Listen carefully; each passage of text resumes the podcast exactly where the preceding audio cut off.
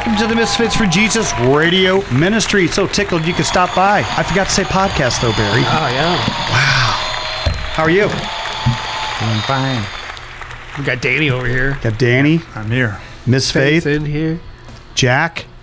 Jack, you gonna say anything today? Probably, Jack. probably not. Be hard. Get a word in edgewise. There he goes. Stay gone. I'm tired of it. We don't need it.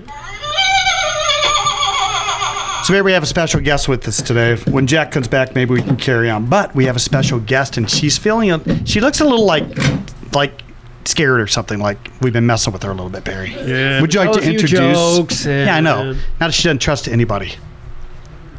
Would you like to introduce yourself? I can do whatever you like.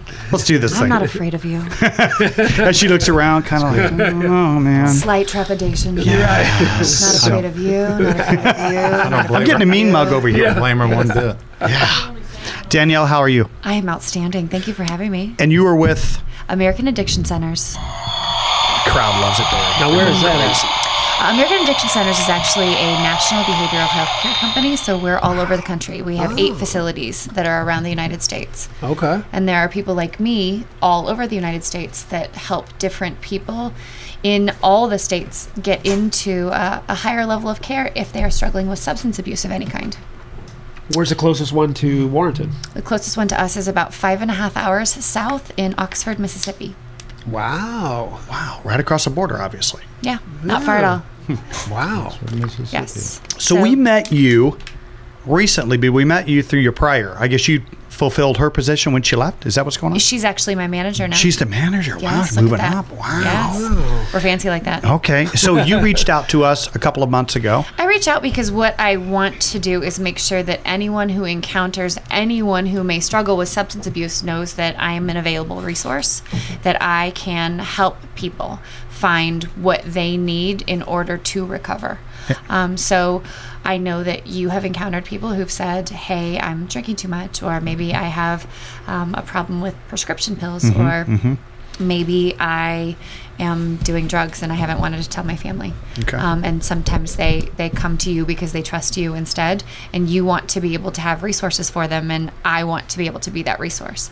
Um, I've mentioned to all of you that I'm in recovery myself. Yeah. I struggled with alcohol, um, and I was sort of a late bloomer on that. I used to drink like a quote unquote normal person for quite some time. I would go out to dinner and have a couple of glasses of wine uh, until I started to self medicate.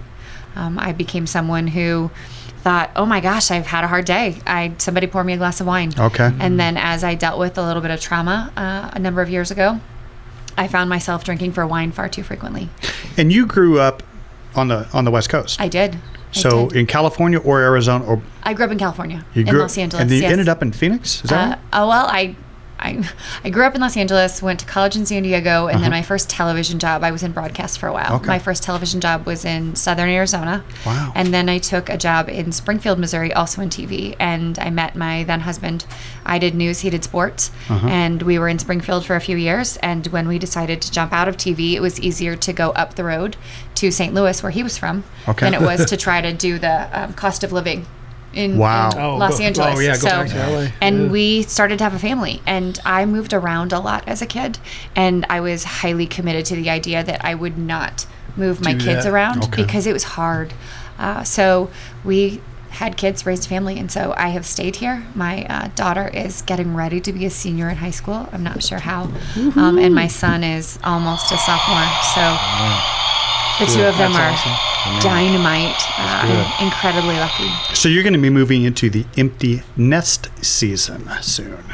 Uh, you know, Women don't like it as much as guys. Guys are like, yeah, empty nested. Girls are like, yeah, Empty nesters. Hit the road. I, I guess I don't. I don't really think about it that way. I mean, I've always. It's always been really important to me to exist as my own person, as their mother, not to have only the title mom, because I want to show them. I, I've always wanted to show them what it looks like to never stop being who I wanted to be when I grew up. Okay. I think that's especially important as a role model for my daughter because I don't want her to think that when you grow up, you go to college and you have things you want to be and things you want to do, and then you get married and you stop. Um, I, I don't want her to think that that's an ending. I want her to think that it continues, Okay. continues, that it's a journey.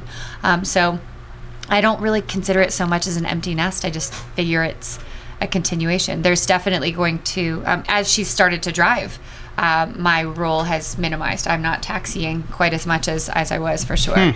Right. But they're super active kids. They're very sporty. It's funny because all three of my kids graduated college. Thank you, Jesus. And I remember Erica when Connor was still going to Mizzou, reaching. I overheard a conversation. Erica had already graduated by this point. Connor was getting ready to graduate, and Erica. I go, what did what did Erica just say? she said, Connor, never, ever, ever, ever graduate. Like, oh, Be a nice student. advice, Right, Erica. right. Be a lifetime student. You know because what's funny? the real world's hard, man. Right. The real world is Amen. hard, but I remember some of the best advice that I heard when I was a junior in college from a friend of mine who was graduating. He said, I want you to enjoy this next year as much as possible because never again in your life Yeah. will you not be obligated to get out of bed. Like, you don't have to get out of bed to go to class if you really don't want to. Right, right. And be surrounded by 60 to 70 of your best friends at all times. Sure. So this is it. So enjoy that as much as you can. And I, I mean, I Great loved- advice. I loved college, but the the real world does come knocking. Yeah. Um, and That's true. you know, Then you get in that work groove, and then sometimes it leads you places you don't want to go. you Yes. end up some places. We know that. adulting can be hard. Yeah. Very hard. So you so you're, you're you graduate college. You're having a successful career in television. Yeah, for a, t- a time, yes. time. And then I, I, I didn't. Um, I was not good at the hard news aspect. I didn't love it. Let's say it that way. Hard news. Explain. Um, I did not love knocking on people's doors and saying, "I'm so sorry, your three-year-old drowned in the bathtub. Would you like to talk about it?" Oh, Um, wow. Which makes it Mm-hmm. sound very trite when I say it like that, and clearly it's not phrased that way. But I didn't like talking Oh. to people or trying to request talking to people in the very worst moments of their but that was life. part of the job. That's part of the job. Oh, that's Um, hard. and so I I like had either. the absolute the my tipping point in deciding I no longer wanted to do television was in Springfield. Payne Stewart, golfer, was from Springfield. Oh, really? And we were very familiar with his family. His mom was on city council. And the day that Payne Stewart died, I don't know if you remember. Sure. He was flying right on Yeah, an airplane. yeah. So in a traditional newsroom, there are lots of other televisions that are up. So CNN and MSNBC, and so we had all those TVs up. And our assignment editor, um, we could see that CNN was reporting that it seemed Payne was flying on a plane that was unmanned. Okay. And he turned to me, and I was 24 at the time, and said, "Oh my gosh, Payne's flying on this plane. Call Bee, his mom." And I said, "No." Nope, not in my job description. I do not call family oh. members to say that someone is probably dead. And he said, call Bee. And I said, no. And he said, call Bee. And I said, no. And I turned back around to my very large computer because we didn't work on laptops and we didn't have mobile phones the way we do now.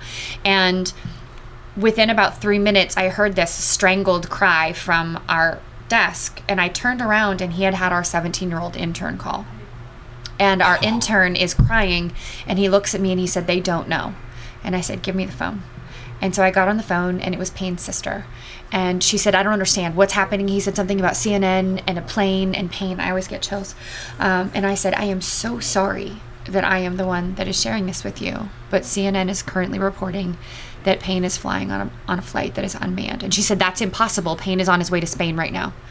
And I said, Good. And she said, Mom, Payne is on his way to Spain, right? And I heard Bee say no. Hmm. And his sister let out that strangled cry that you only hear someone make when they have just been told that they've lost somebody. oh. And I said, I am so very sorry. And she said, I have to go. And I said, I understand.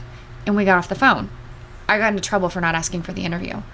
And I, to this day, am perfectly fine Oh, that I didn't ask for the Wow. interview.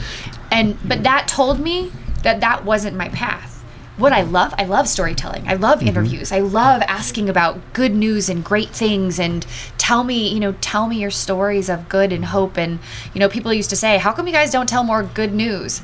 Because in a traditional newsroom, we've got scanners for the highway patrol and the fire department. We don't have good news scanners. Now, Right. all of social media makes a lot that a lot more possible now, but mm-hmm. 20 years ago it wasn't. No. Do you think that that incident kind of led you to, to, to start the process of self medicating? Would that be the trauma that you were Oh talking no, about? Oh, no, because that was a, a long time before. Um, so just to jump right ahead, I actually ended up starting my own business, and that allowed me to. I had a lifestyle website, and brands started to hire me to do the stuff that I love to do. So Procter and Gamble hired me to cover the Olympics, and I covered the home run derby, and so I got to do a lot of the video, and I, I covered the red carpet for the Academy of Country Music Awards, and I was doing a lot of social good. Um, the trauma was actually personal. Um, there were some personal stuff that happened in my life, and I just found myself reaching for wine. Okay. Um, and at the time, my my now ex husband said, "Danielle, do you always have to have three glasses of wine?" And I thought, well, I'm a damn adult. I'm allowed to have wine. And a lot of the mentality we see permeating our society now, it's you know you've had a hard week, Uh-huh. pour yourself a drink, Uh-huh. like you know you've earned it. You Yep. know it's it's just you know pour yourself a glass of wine, get in the bubble bath, you're fine. Alcohol is not self care, but we treat it as though it is. Right. And because I knew I was being judged and watched and monitored, I started to hide it. And I can tell you with absolute assurance that the second you start to hide it, you will drink more. Because what happens is instead of pouring it in a nice glass, I start pouring it in here. Okay. Because and that's my Yeti. you know, I start pour, I start pouring it in a, in a larger cup, but I'm no longer pouring one glass in there. I'm pouring half a bottle. So I'm drinking more. Okay. And that scarcity mentality starts to take over. And I moved from really th- believing that alcoholics were people who had to drink every single day and hair of the dog and and I didn't have to drink every day at first. Um, but I didn't stop once I started. And I became a professional blackout drinker. I hmm. could get off and on airplanes. I could check into hotels. I could pick up my luggage and call an Uber and wake up at 3:30 in the morning and think, "How did I get here?" Wow. and have had all this time that is not passing out, mm-hmm. it's blacking out. But I was so alone. And I didn't realize that other people had these mm-hmm. experiences and that mm-hmm. alcoholics are not just people who don't have a home and have lost their job. I was highly functioning. And A lot of those. I, there's a lot of them, Yeah, right? and true. we were we were one of those. Yeah. Yeah. so Amen. for me, Right. Yeah. reaching a point where my kids started to, to recognize that I was drinking too much Okay. and I was justifying it and I was denying it and you know if if I was to tell the story a certain way many people especially to people who have not stopped drinking they would say well gosh Danielle I mean if I was going through that I would have been drinking too um, because that's the way we can tell it and that's the way society tells us that we deserve to me- medicate that way um, Yep. but I hit that wall with my kids really seeing it and really I was lying. I was lying a lot. Um, and the person I was lying to the most was me. Yeah. So I decided to check myself into treatment. And it was at a point where my ex husband said to me, Dee, I'm not even mad at you anymore. You know, you're sick. It, like, you're not a bad person. You're just, I'm worried about you. That How many years healthy." was this going on? Um, probably about three. Okay. So I mean, and it was getting exponentially worse. Um, it would start with a couple of nights where I drank too much, and then then all of a sudden I was drinking more and more and more. And the more I tried to stop on my own, the worse it got, because alcoholism is progressive. So when I would stop for two or three weeks or a month or six weeks. I would say, "Look, I'm not an alcoholic," and then I would congratulate myself with a bottle of champagne. Wow. Because look, Celebrate. Look at me. I Yeah. did it, I made it a whole month. Um, Yeah. and so for me, one of the biggest pieces of this um, has been talking about it. That was the first thing I did. Was I started to talk about it at my six month. I wrote about it because I hoped that if one person read what I had gone through and the way I was hiding in plain sight, Okay. and the way I was functioning, Yep. that they might say, "Oh my gosh, that looks like me. That sounds like me. There is hope. There is a way to be on the other side and live and function and be happy and still laugh and still sparkle um, on being in recovery." Um. But what I found, amazingly enough, is not only did a number of people reach out that way, but so many family members reached out and said, Yeah. "Wow, I now have a new perspective on my aunt, my uncle, my significant other, my child because I didn't know how your brain works. Right. Because our brains work differently. Sure. They just do. The Exactly right. compulsions, the compulsion of someone who has an addiction is different. And I want to normalize saying recovery. I want to normalize being able to say, I am an intelligent, educated, normal, good human being Right. who has an addiction that I struggled with. And I'm still a good person, um, Right. but I don't drink anymore. and Man. I'm still I can still be fun to hang around. Is it no? Now, did you go through Al-Anon? Did you go celebrate recovery? What was your Um, I go to? I well, I started with um, I, I went to treatment. So I went out of state to treatment Mm-hmm. Okay. um, down in Florida, and worked on myself a lot. And they do a twelve step program. So I started with twelve step, Okay. um, and found that that worked for me. Um, but I am very adamant that there is no one way. yes, Right, yeah, there very is good. It's absolutely different for no, everybody, I abs- think. right. True. And and the reason I say that, what I truly, truly believe about the process is, um, the moment that I say to myself, "I've got this," then I'm in trouble You're in trouble. Yeah. because Exactly I've right. got this leads me to stop doing whatever it is that was mm-hmm. working for me. Right. Whether that is a 12 step program, whether it is Celebrate Recovery or Al Anon, or mm-hmm. whether it is talking to a friend or going fishing every day, or whether I'm obsessed with the gym, or whether or not I reach out to one person, whatever it is Right. that's working for me, journaling, reading, praying, if I stop that, then I'm in trouble. Mm-hmm. That's Um, good. And so, for me, a huge part of it for me is helping other people. Ah, Uh, like that for me, the first week I was in treatment, a gentleman walked up to me and said, Your gift in this is going to be helping other people. how about that? Good. And immediately a woman next to me said, However, you cannot anchor your sobriety to anyone else. Mm. And that's been a tricky line for me, really wanting to help other people and recognizing that I can't save anybody. Right. Um, Right. I can fact. show you the path, right? That's it. But I cannot work harder at your recovery than you do. That's a fact. So, True. um, I one of the first things I did in terms of an action item was was getting my CPS, which is um, certified peer specialist. So I. uh, I help so I can be a substance abuse counselor without having a master's degree, um, which is not obviously a master's level. So I'm not the high level. I'm not a therapist, right? Um, but I can work on a low level in treatment centers as a as a peer, as someone who understands. Okay. And so I started to do that, and then someone reached out to me and said, "Hey, would you be interested in the role that I have now with American Addiction Centers?" And for me, what's so great about it is I get to say, "I get you."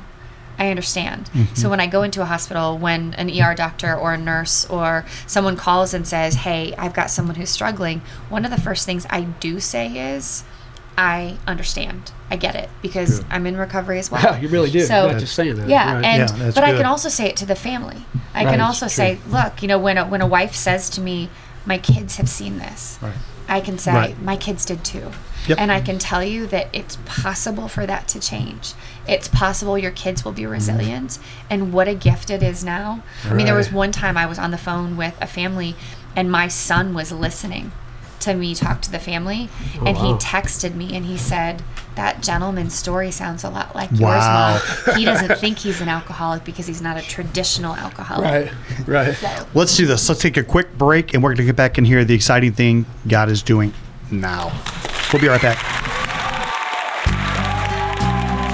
Lang Insurance is your local, trusted, independent insurance agency for 40 years and growing. Steve Lang says, I dare you to compare your current home and auto insurance policy to our top 10 insurance companies. Most of the time, we will save you money, sometimes thousands. Either way, you will know that you have the best policy at the best price. Lang Insurance, someone local you can trust. For a free, no obligation insurance quote on home, auto, business, life, and health, call 636 229 7000, 636 229 7000, or go to langinsurance.com 24 7. Dare to compare Lang Insurance.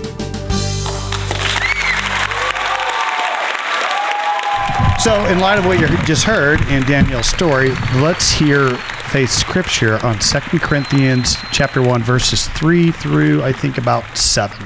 All praise to God, the Father of our Lord Jesus Christ. God ha- is our merciful Father and the source of all comfort. He comforts us in all our troubles so that we can comfort others. When they are troubled, we will be able to give them the same comfort God has given us. For the more we suffer for Jesus, for Christ, the more God will Faith, you Good rock. job. Go, Miss Faith. So, what'd you think of that? That kind of applies. It kind of- absolutely applies. Yeah. Yes. So you were talking about um, part of your recovery is helping others, Mm-hmm. and that's where you're That's where I am now. Where you're heading now. Right, So it's- talk about that. Uh, so American Addiction Centers now. So I I started. I, I mentioned that I got my um, certificate for being a peer specialist. I started working at a treatment center as a substance abuse counselor, and then was offered a position to do what I do now, which is working primarily with hospitals and um, outpatient facilities, and ultimately anyone. But how did that happen? You just didn't walk in and go, "Hey." I mean, there must have been. How was that going How on? did it happen? Um, Exciting. so I, I will say that um, things in my life happen for me. okay. They do. They they really do. Just like I get to say to my kids now, I am so sorry that I hurt you in this process. However, I am supposed to be able to say I'm an alcoholic. I'm supposed to be in this place right now because I get to help people. Um, so because I wa- because I am in recovery, I made friends who are also in recovery, and one of them is now my manager. And she So good. came to me and said, Hey, question for you, actually a business question. What do you think about this position? And I said, What do I do? Yeah. How do I do What, that? what what do I do? I don't typically I haven't had a position like this and my experience in the substance abuse arena is limited. Okay. Uh, however, my passion for helping people is off the charts. So I did a series of interviews with her and all of her managers, all the way to the top. Um, and they, I guess you could say they took a chance on me, right? Because my resume isn't in this arena, right? My resume is not in business development. Right. Um, my previous 15 years, I worked for myself. I wrote online. I wrote. I spoke. Um, I, I I have two books, so I it doesn't have anything to do with what I'm doing. You right wrote now. two books, did you say? I did. Okay. I did.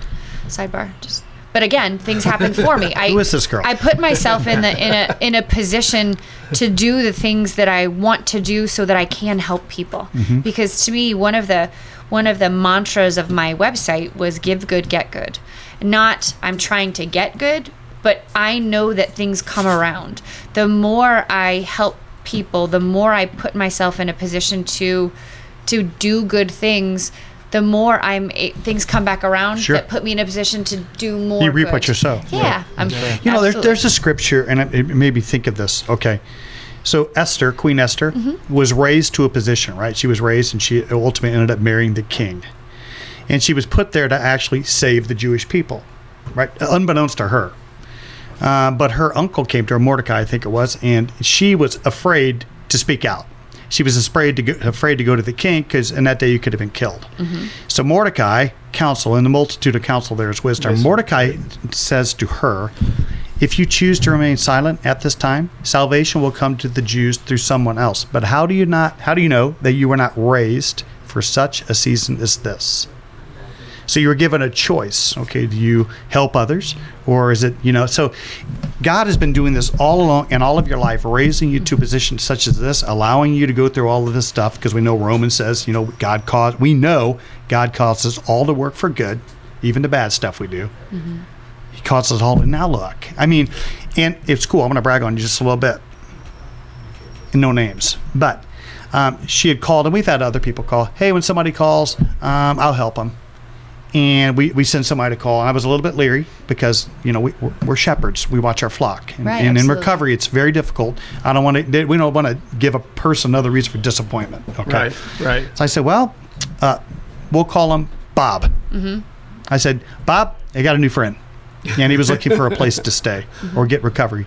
And apparently, you guys have been all over it. You found him a bed, and then and then and then I, I've been really impressed by that. Bob, Bob and I talk all the time. I think it's Um, yeah, when but I I heard mean, that it was it's- wonderful see- but see, for, that's for this is- season right now. Right. So I I think that, and this goes back to me only being able to help as much as someone else wants. Mm-hmm. Exactly. But if I look at my phone right now, if I look at my text messages, right, it's 75% of it are people checking in with me. It's a mom who wants her daughter to go into recovery, and the daughter is refusing right now, but the mom is the, the mom is panicked because the daughter wants to detox at home, which is highly dangerous. Um, and so I say, all right, let's just let's stay in touch all day. You know, um, there was another guy who didn't have the money, and so he has a, a nurse that lives next door who's a good friend he wants to detox at home and i said okay we'll call him tom um, i said tom you know I, I consider us friends now right so do me a favor can we just stay in touch he says absolutely i find that what's happening is people will call me and they will say you're the first person i've talked to who i can tell cares Wow. Right. uh, and because i do Right. Yep. because I legitimately do care. Um, it's painful for me, physically painful for me, if I can't get them somewhere. And when someone doesn't have insurance and they don't have, this is where our system is broken, and we could talk about this all darn day. um, when someone doesn't have insurance and they don't have Medicaid or Medicare, th- their the their options are limited because limited. there's only so much out there. There's only so much state funding. Right. Um, but damn if I'm not going to try, right?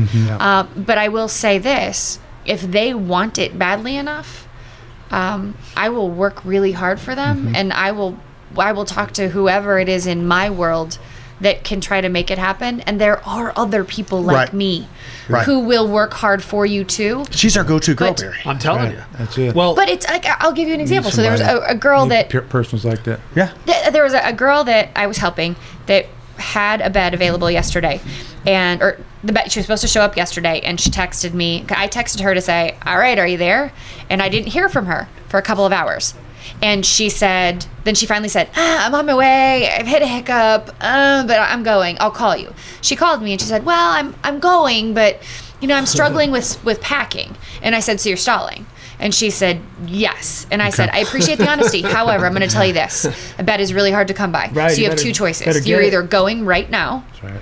or I'm calling them and telling them to give the bed to someone Yeah. else. Right. Because that's how desperately that bed is needed. If you don't want it badly enough, and she said, I am going. She said, Will you please call my attorney and tell him? I said, No, I will call your attorney when you call me and show me that you're there. right. Okay, when you're Danielle. there, Right. Um, We have to end the show, but we Yes. want you to come back Oh, because we want to hear about Yeah, we didn't- your podcast. We didn't even get into that. We didn't. right, So right. Do a part so so I threw a part two, but. Somebody is struggling out there right now. Yes. They're wrapped up in addiction. They know somebody addiction. Can you give them the contact information to reach phone out number. to you? Yeah. My phone number. I'm Okay. available 24 hours a day. Yeah. I'm on call. So Yeah, my what's that phone number? number is 636 466 9308. I'll do that one more time. Mm-hmm. 636 466 9308. And I do answer my phone 24 hours a day. The only reason I wouldn't answer is if I was on the phone with someone else helping them. And texting cool too. Texting is cool too. A lot of people prefer that because they don't want to talk on the phone. Fantastic. Love you. Please come back. We want to hear the, the rest of the story. Okay. Thank you for having me. Have a great week. Make sure to tell somebody about Jesus, you guys. That's right. Bye. Bye. That's all.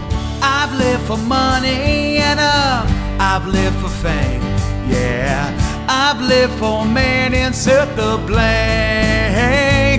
And uh, I've been to the bottle and uh, I've been to the brothel. See, I made mistake after mistake. Oh, until I met my God face to face. Traveling down the road with my King and Jesus Christ, uh, preaching and teaching of true life. Oh yeah, with my Bible in my grip and love upon my lips, we just some misfits for Jesus. Lord, we just some misfits for Jesus. Now I live for Jesus and uh, I don't deserve. Yeah, I live to preach.